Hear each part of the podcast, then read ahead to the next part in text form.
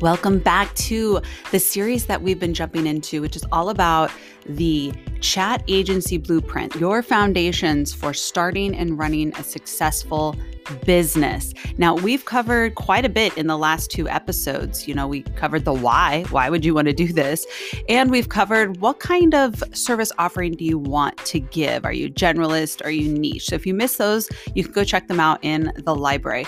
But today, we're going to talk about your ideal client. I'm excited to share with you this episode as it really is going to be a driver for pretty much everything going forward from the services that you offer to the prices. So don't jump ahead and be like, well, I want to know how much to price my services. Not until you know who you want to work with. What type of client do you want to attract? And what client type of client do you not want to work with? I think that's also an important point. So before we dive in, let's hear a word from our sponsor.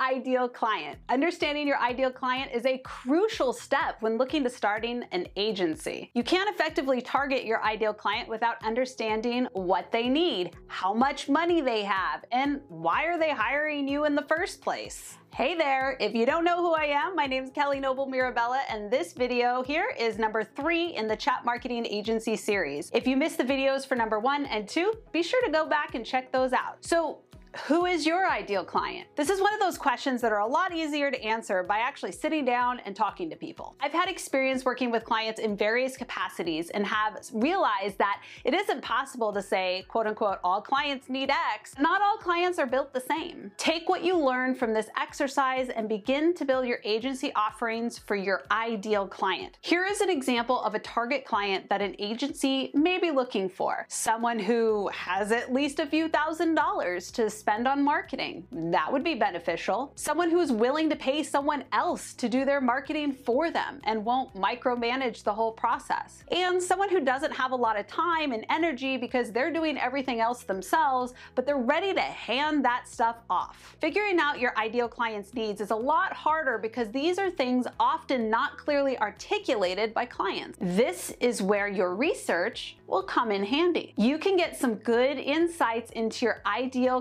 client's problems by talking to them about their recent business or life issues. By doing this, you may find that many of the issues that they are facing are actually common issues for other people, and you could take this information to create solutions that solve multiple people's problems. This is how you build a target market niche. Figuring out whom you will serve can be tricky for many people because they want so many clients.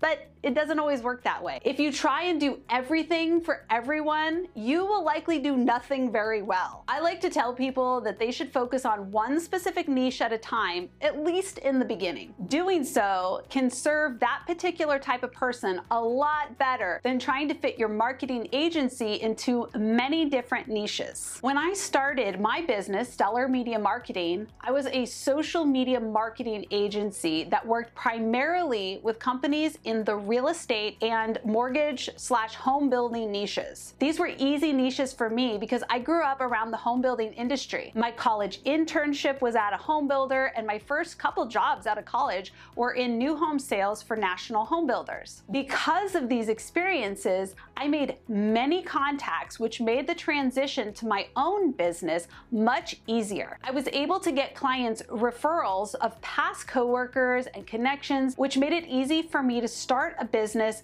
that people actually wanted. I was able to take my industry experiences to create solutions to the problems I knew that people in the real estate and home building industries faced. My advice is to start with the industries and niches that you are already familiar with, and you can always change things later down the line. Another activity that you should do is to create a buyer persona for your ideal customer. This is an exercise you should do regardless of what industry or niche your marketing agency will be serving. A buyer persona is a name and description of your ideal client based on your research into who they are and what is happening in their business and life that brought them to your door. Grab your pen and a notepad because here are the type of questions that you should be asking yourself when you begin to create your buyer persona. How do they make their money? Talk about those ideal clients. What do they like to spend their free time doing? Do they like meetings, building stuff, Fishing,